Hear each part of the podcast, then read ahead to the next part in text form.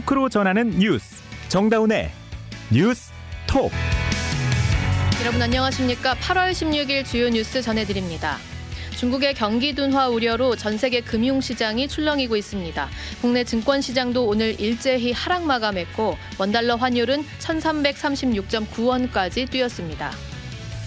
저출산 현상이 심각해지면서 정부가 다자녀 기준을 3명에서 2명 이상으로 바꾸고 혜택도 확대하기로 했습니다. 오늘 국회 행정안전위원회에서 새만금 잼버리 사태가 논의될 예정이었지만 김관영 전북지사의 출석 문제를 두고 여야가 충돌하면서 30분 만에 파행했습니다. 북한이 지난달 월북한 미군 병사가 북한이나 제3국 망명을 희망한다는 조사 결과를 발표했습니다.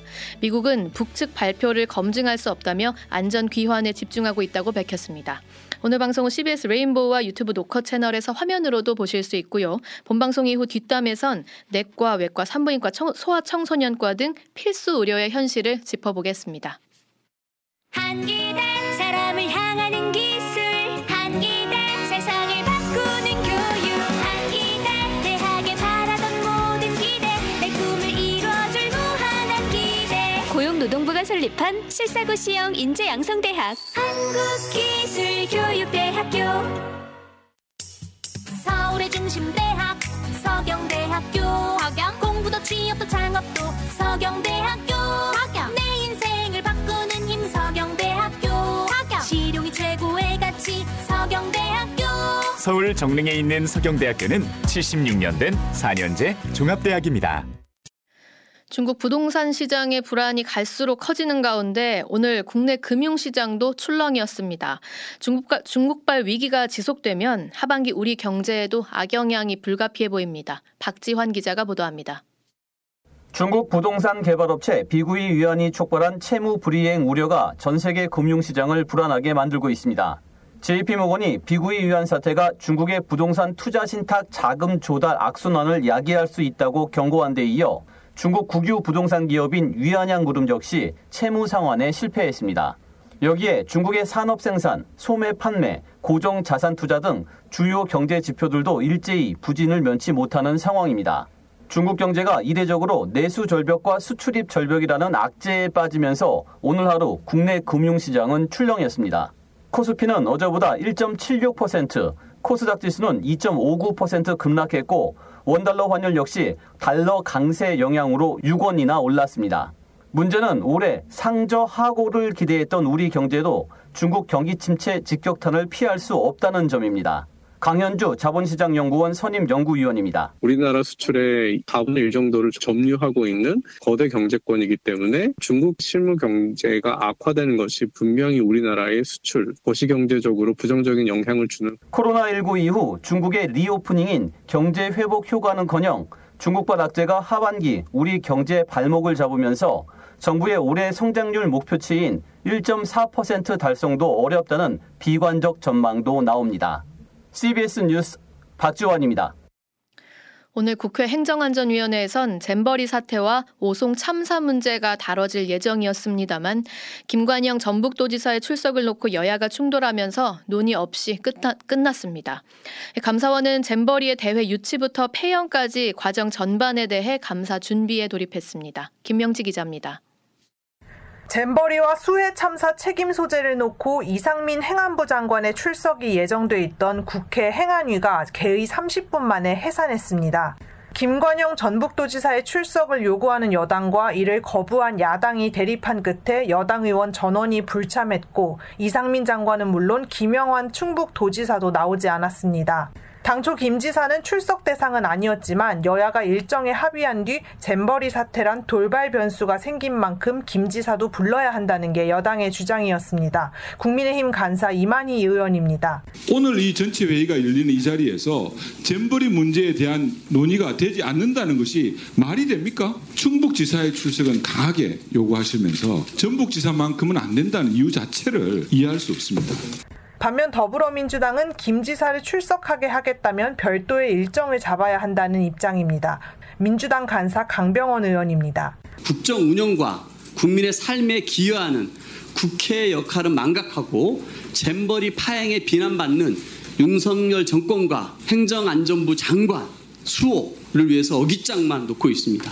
이런 가운데 감사원은 잼버리 사태와 관련해 여성가족부와 전북도 그리고 조직위원회를 구성하는 행정안전부와 문화체육관광부 등을 상대로 한 감사 준비에 착수했습니다. 감사원은 대회 유치부터 준비 과정, 운영, 폐영까지 전반에 대해 관련 중앙부처와 지자체 등 유관기관과 문제점을 철저하게 감사하겠다고 강조했습니다. CBS 뉴스 김명지입니다. 요즘 아이 3명은 고사하고 2명 키우는 집도 예전만큼 찾기 어려운 상황이죠. 저출산 현상이 심각해지면서 정부가 다자녀 기준을 3명에서 2명 이상으로 바꾸고 혜택도 확대하기로 했습니다. 조혜령 기자가 보도합니다. 저출산 문제를 해결하기 위해 정부가 다자녀 기준을 완화하기로 했습니다. 교육부는 오늘 정부 서울청사에서 관계장관 회의를 열고 다자녀 가구 지원 정책을 논의했습니다. 저출산 고령사회 정책과제에 맞춰 중앙정부와 지자체가 대책을 마련하기 위해서입니다. 먼저 국토교통부는 공공분양주택 다자녀 특공 기준을 올해 말까지 3자녀에서 2자녀로 완화합니다. 3자녀에게만 제공하던 자동차 취득세 면제, 감면 혜택도 지방세 특례 제한법을 정비한 이후 2자녀 가구에 제공됩니다. 이와 함께 전국 17개 광역자치단체의 다자녀 기준도 2자녀로 통일됩니다. 지자체는 3자녀 이상의 셋째 자녀부터 지원하던 초중고 교육비를 2자녀 가구나 첫째 자녀부터 지원하는 방향으로 개선할 예정입니다. 이와 함께 아이 돌봄 서비스 본인 부담금을 자녀 수에 따라 추가 할인해 양육 부담도 덜어줄 방침입니다. CBS 뉴스 조혜령입니다. 지난달 판문점 공동경비구역을 통해 월북한 미군 병사에 대해 북한이 한 달 만에 입장을 내놨습니다. 해당 병사가 북한이나 제3국 망명을 희망하고 있다고 주장한 건데요. 미국은 검증할 수 없는 내용이라며 안전 귀환에 집중하고 있다고 밝혔습니다. 김학일 기자의 보도입니다. 북한은 오늘 대외 매체인 조선중앙통신에 미군 병사 트래비스 킹에 대한 중간조사 결과라는 제목의 발표문을 올렸습니다. 지난달 18일 판문점 공동경비구역을 통해 북한으로 넘어간 킹 이병에 대한 첫 언급입니다. 킹 이병이 불평등한 미국 사회의 환멸을 느꼈다면서 북한이나 제3국에 망명할 의사를 밝혔다는 게 북한의 주장입니다. 미군 내 비인간적인 학대와 인종차별에 반감을 품고 월북 결심을 했다고 자백했다는 겁니다. 전반적으로 미군 내 인권침해와 인종차별을 부각시키는 내용입니다. 이에 북한이 미국의 인권공세에 대응하기 위해 이번 사건을 활용하려는 의도가 엿보인다는 분석이 나오고 있습니다. 미국이 유엔 안보리에서 북한 인권 문제를 다루려고 하고 모레 한미일 정상회의를 앞둔 시점에 중간조사 결과를 밝힌 것도 그렇습니다. 다만 북한이 이번 사건을 불법 침입으로 규정한 점, 망명 희망지로 북한만이 아니라 제3국도 언급한 점은 눈길을 끕니다. 불법 침입에 따른 추방 또는 제3국 망명 가능성을 열어놓은 것으로 보이기 때문입니다. 그러나 북한이 조사를 계속하고 있다고 한 만큼 장기화 가능성도 배제할 수 없습니다. 한편 미 국방부는 북한의 발표에 대해 검증할 수 없다면서 안전기관에 집중하고 있다는 입장을 재확인했습니다. CBS 뉴스 김학일입니다. 여러분은 지금 뉴스다운 뉴스 정다운의 뉴스톡을 듣고 계십니다.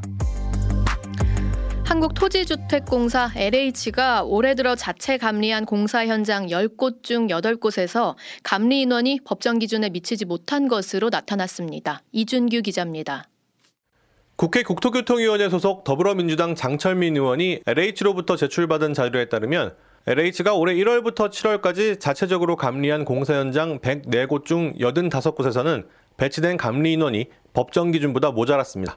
건설공사를 발주한 발주청은 건설기술진흥법에 따라 감리 직급 등을 고려해 적정한 인원을 배치해야 하는데 LH가 감리한 현장 중 81.7%나 이를 지키지 못한 겁니다. 시흥 장현아파트 건설공사 12공구에서는 적정 인원이 18.9명이었는데 실제로 배치된 감독자는 4.25명으로 필수 인원의 4분의 1에도 미치지 못한 것으로 나타났습니다. 남양주 별내 아파트 건설공사 17공구에도 22.1명이 배치돼야 하는데 12.9명만 투입됐습니다. 공사 현장 104곳의 전체 필요 인원은 920명이었는데 투입된 인원은 566명으로 61.6%만 채워졌습니다. 감리 인력 부족은 부실 시공으로 이어졌습니다. 이들 중 5개 현장에서는 부실 시공이 적발돼 14개 시공사가 벌점을 받았고 또 14개 현장에서는 19건의 안전사고가 발생했습니다. 수서역세권과 파주운정 등 7곳은 LH가 지난달 철근 누락 단지로 발표한 곳인데 전수조사 이전에는 부실 시공이 적발조차 되지 않아 LH의 감리가 제대로 이뤄지지 않았음을 드러냈습니다. 장철민 의원은 LH가 감리하는 공사 현장 대부분은 적정 인원조차 준수하지 못하는 매우 심각한 상황이라며 건설 단계별 제도 개선과 책임 강화가 필요하다고 강조했습니다. CBS 뉴스 이준규입니다. 박근혜 정부 국정농단 당시 삼성은 전국 경제인연합회에서 탈퇴했었는데요. 최근 전경련 재가입 논의가 진행됐지만 삼성준법감시위원회가 이 판단을 연기했습니다. 과거와 같은 정경유착을 막을 방안을 두고 위원들의 의견이 엇갈린 것으로 보입니다. 장성주 기자가 보도합니다. 삼성이 국정농단에 연루됐던 전경련에서 탈퇴한 2017년 이후 6년 만에 재가입 여부를 논의했습니다. 삼성 이사회와는 독립적인 조직인 준법감시위원회가 오늘 임시회의를 열고 전경련 복귀 여부를 논의했지만 결론을 내지 못했습니다. 7명 위원의 의견이 일치해야 하는데 신중한 검토가 필요한 만큼 쉽게 결정할 수 없다는 이유에서입니다. 삼성이 전경련의 정경유착 논란에 휘말리지 않도록 어떤 제도적 장치를 마련해야 하는지에 대한 의견을 모으지 못한 것으로 보입니다. 이에 따라 모레 오전 2차 회의를 열고 삼성의 전경련 복귀 여부를 계속 논의할 예정입니다. 이찬희 삼성 준법감시위원회 위원장입니다. 맹목적인 찬성이나 무조건적인 비난이 아니라 이번 저희 검토를 계기로 국민 경제 발전과 삼성의 건강한 준법 경영이 확립될 수 있는 준법감시위원회가 만장일치로 모은 의견은 삼성 이사회에 권고 의견으로 전달됩니다. 이사회가 이 권고를 따라야 할 의무는 없지만 권고에 반하는 결정은 반드시 공표해야 하는 만큼 중감위의 결정이 결정적 역할을 할 전망입니다.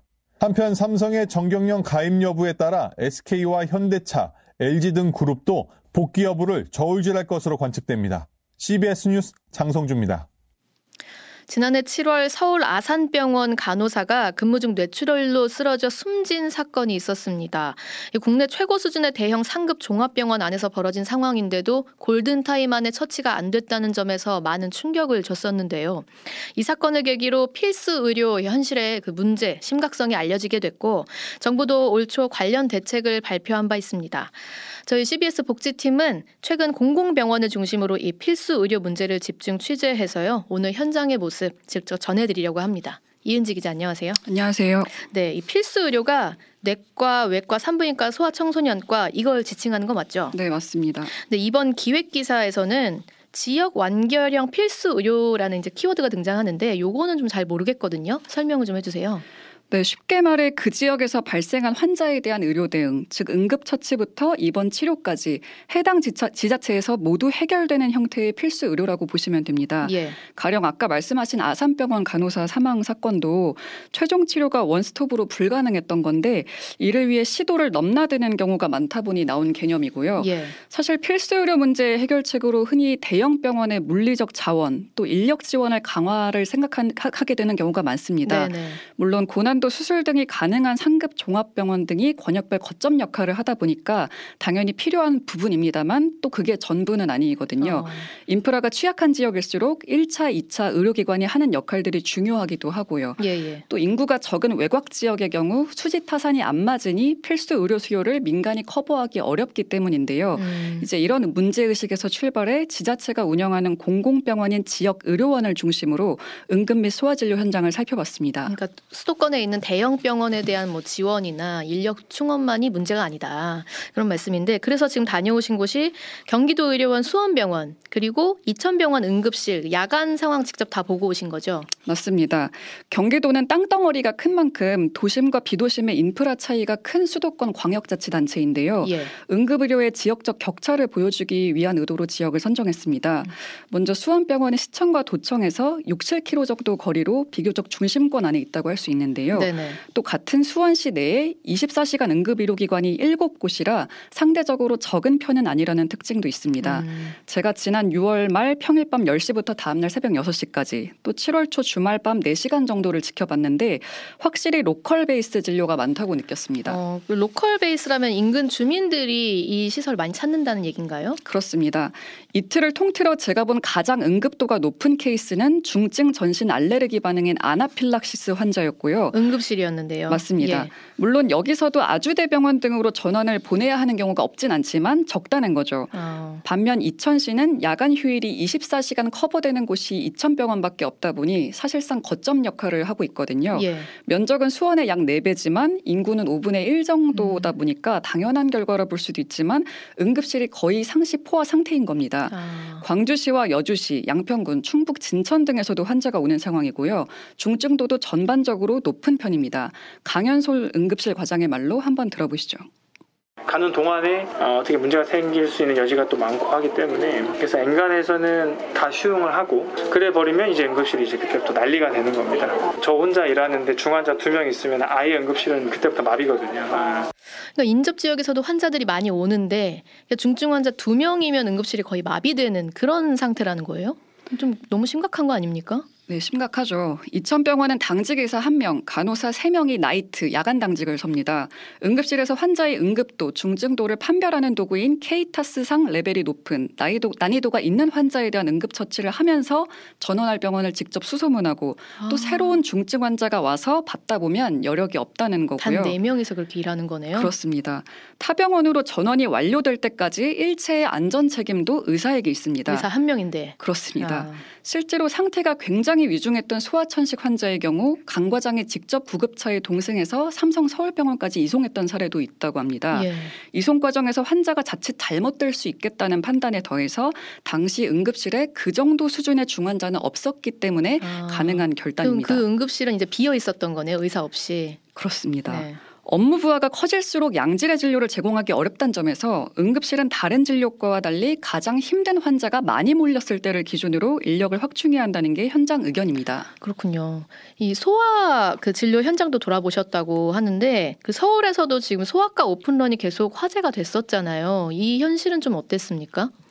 네, 제가 다녀온 지역이 관광지로 유명한 충북 단양군인데요. 지방, 네네. 그렇습니다. 도에서 가장 인구가 적은 인구 감소 지역입니다. 관내 소아과가 한 곳도 없어서 아이가 아프면 제천서울병원이나 명지병원까지 나가야 하는데 이게 대중교통으로 1시간 이상 걸리거든요. 예. 그러니까 대기 시간까지 더하면 가서 진료받는 데만 최소 2시간 이상은 잡아야 합니다. 상황이 이렇다 보니 군 보건소에서 충주의료원에 소아과 전문의를 파견 형태로 좀 보내줄 수 없겠냐 네. 이렇게 요청 한 거예요. 그래서 지난달 초부터 의료원 소아청소년과 과장이 매주 목요일마다 단양군 순회 진료를 시작했고요. 예. 사실 소아는 성인과 달리 급성이 많아서 주 1회 4시간 진료는 한계가 뚜렷할 수밖에 없습니다. 순회로 매주 한 번씩 4시간만 진료를 보시는 거예요? 네. 근데 횟수를 더 늘리기도 어려운 게 의료원도 소아과 전문의가 딱 1명뿐이라서 단양 출장은 하루 휴진을 감수하고 보내는 거거든요. 이제 때문에 소아청소년 과장도 당장 오늘 열나는 아이를 진료한다는 생각으로 온다고 밝혔습니다. 사실 단양에서 1시간 거리인 충주도 그리 사정이 좋은 편은 아닌데요. 소아과와 함께 필수 의료에 속하는 산부인과의 경우 건대 충주병원의 분만 담당 의사가 1명뿐인 상황입니다. 이제 지방은 필수 의료 쪽 구인이 그만큼 더 하늘의 별따기라는 건데 윤창규 충주의료원장의 음성으로 한번 들어보시겠습니다. 하도 젊은 의사들이 안 오니까 할 수 없이 나이 드신 분들을 우리가 영입할 수밖에 없어서 지금 33명 중에 18명이 60대 이상 의사입니다. 70 넘은 분도 나를 포함해서 4명이나 있어요. 이처럼 어렵게 구한 인력도 대부분이 시니어다 보니까 지속 가능성을 담보하기 쉽지 않은 상태라고 할 수 있습니다. 그러니까 의료 취약한 지역일수록 이런 지역 의료원 같은 공공병원이 필수 의료의 그 수요를 맞는 비율이 절대적으로 높다. 이런 취재 결과네요. 근데 인력이 지금 안 되는 거고. 맞습니다. 네. 그러니까 이곳들은 대개 예외 없이 코로나19 대유행 기간에 감염병 전담병원으로 지정됐던 병원들인데 예. 이 팬데믹 여파까지 겹쳐져서 경영난이 심각한 상황입니다. 정부가 강조하는 지역 완결형 필수 의료를 위해서는 이들이 안정적으로 인력을 수급할 수 있는 방안뿐 아니라 실질적인 회복기 지원 확대가 필요하다는 목소리도 그래서 나오는 겁니다. 네, 이 코로나 사태가 공공병원에 미친 여파와 해결 방법에 대해서 좀 더 취재된 내용이 있습니다. 그래서 본방송 이후 유튜브에서 마저 전해드리도록 하겠습니다. 이은지 기자 수고했습니다. 이 시각 보도국입니다. 윤석열 대통령이 오는 18일 미국 캠프 데이비드에서 열리는 한미일 정상회의를 앞두고 확장 억제와 관련해 한국과 미국, 일본 사이의 별도의 협의에도 열려있는 입장이라고 밝혔습니다. 윤 대통령은 미 블룸버그 통신과의 서면 인터뷰에서 북핵 문제에 대해 국제사회는 어떤 경우에도 북한을 핵 보유국으로 절대 용인하지 않을 것이라고 말했습니다. 일본 후쿠시마 오염수 방류 점검 과정에 한국 전문가를 포함하는 등의 추가 조치를 조율하는 한일 실무자급 기술협의가 오늘 화상으로 진행됐습니다. 이런 가운데 민주사회를 위한 변호사 모임이 일본 오염수 방류 저지를 위한 국가 차원의 조치를 요구하는 헌법 소원을 제기했습니다. 청구인에는 해녀와 어민, 시민 등 4만여 명이 참여했고 생태계 대표로 고래도 청구인 명단에 포함됐습니다. 추경호 부총리 겸 기획재정부 장관은 이달 말 종료되는 유류세 인하 조치를 국민 부담 완화와 국제유가 오름세를 감안해 오는 10월 말까지 유지할 것이라고 밝혔습니다. 현재 유류세의 탄력세율이 적용되면서 휘발유는 25%, 경유, 액화 석유가스 부탄은 37% 각각 인하된 상태입니다. 오송 지하차도 참사 생존자 협의회는 오송 참사는 명백한 중대 시민재해라며 김영환 충북도지사와 이범석 청주시장, 이상래 행정중심 복합도시건설청장 등 6명을 검찰에 고소하겠다고 밝혔습니다. 협의회는 중대재해처벌법상 중대시민재해 조항을 적용할 예정으로 고소 대상에는 김교태 충북경찰청장, 장창훈 소방청 소방행정과장, 정의영 흥덕경찰서장도 포함됐습니다.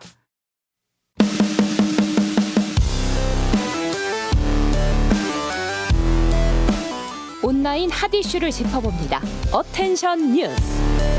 어텐션 뉴스 김동빈 기자 어서 오세요. 네, 안녕하세요. 오늘 가져온 소식 뭔가요? 네, 첫 번째 소식은 김정은 윤 부친상의 반응 보일까입니다. 예. 그 윤석열 대통령의 부친 윤기중 연세대 명예교수 별세 소식에 북한이 별다른 반응을 보이지 않고 있습니다. 뭐 당연하게 생각할 수도 있는데요. 이거는 하지만 평소와는 좀 다른 행보라는 분석이 있습니다. 문재인 전 대통령 모친상 때 어땠었죠? 아, 그 문재인 대통령 모친상 당시 북한은 조의문을 보내기도 했습니다. 그러니까 북한은 냉랭한 관계 속에서도 그간 관계를 맺었던 남한 인사의 상에는 조의를 표하곤 했거든요. 예, 예. 문재인 전 대통령의 경우처럼요. 예. 하지만 이번에는 침묵을 하고 있습니다. 강경한 대북 정책을 내세우고 있는 윤석열 정부에 대한 북한의 태도가 반영됐다. 이런 분석이 나오고 있습니다.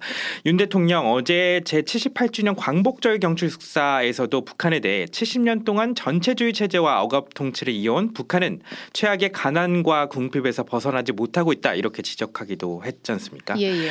다만 꼭 북한의 조의 표현과 남북 관계가 있는 거는 아니다. 이런 분석도 있어요. 네. 실제로 북한은 2019년 10월 31일 문 대통령 모친상에 조의문을 보낸 지 3시간 만에 단거리 미사일 2발을 발사하기도 했습니다. 아, 네, 기억나네요. 네, 또 2009년에는 노 전 대통령이 서거했을 때 조의문을 보냈다 이렇게 발표한 지 4시간 만에 2차 핵실험을 강행하기도 했습니다. 그렇군요.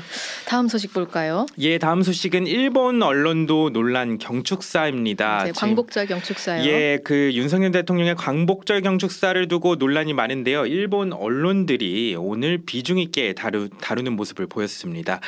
일본을 비판하거나 역사 문제 언급 없이 일본을 파트너로 부른 데 대해서 굉장히 주목했는데요. 요미우리 신문은 연설문을 축약해 실기까지 했습니다. 그러면서 역사 문제에 대한 언급 없이 일본의 책임을 호소했던 역대 대통령의 광복절 연설과 차이가 눈에 띈다 이렇게 평가하기도 했고요. 마이니치 신문과 아사히 신문도 이례적인 연설이다 이런 평가를 내놓기도 했습니다. 특히 니혼게이자 신문 같은 경우는요. 보수 성향의 이명박 박근혜 전 대통령까지도 일본과의 역사 문제를 연설의 주제로 삼았다. 그런데 윤석열 대통령은 달랐다 이렇게 짚기도 했습니다. 네.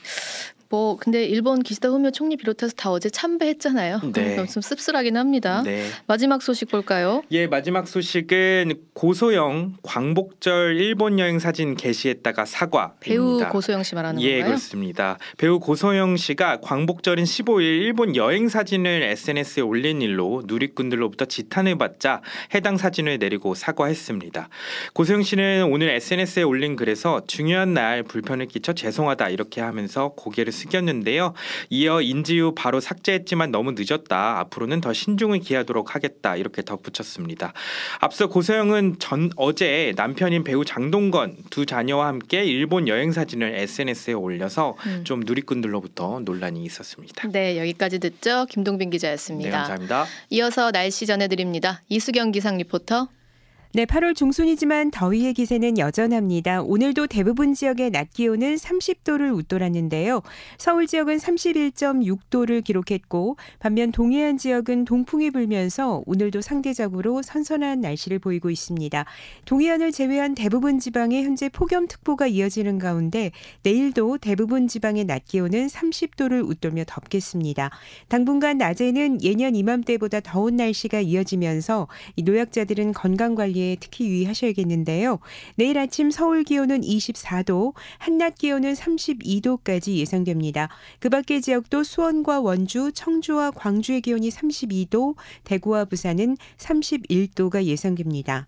대기가 불안정해지면서 오늘 밤 서울 경기를 비롯한 내륙 지역과 제주도에 소나기가 오는 곳이 있겠는데요. 대부분 지역은 5에서 40mm 정도지만 경상도 서부 지역은 최고 60mm 안팎의 강한 소나기가 지날 가능성이 있어서 주의를 하시기 바랍니다. 내일도 산발적으로 소나기가 지나는 곳이 있겠고 이번 주말 동안에는 전국에 뚜렷한 비 소식은 없는 상태입니다. 날씨였습니다.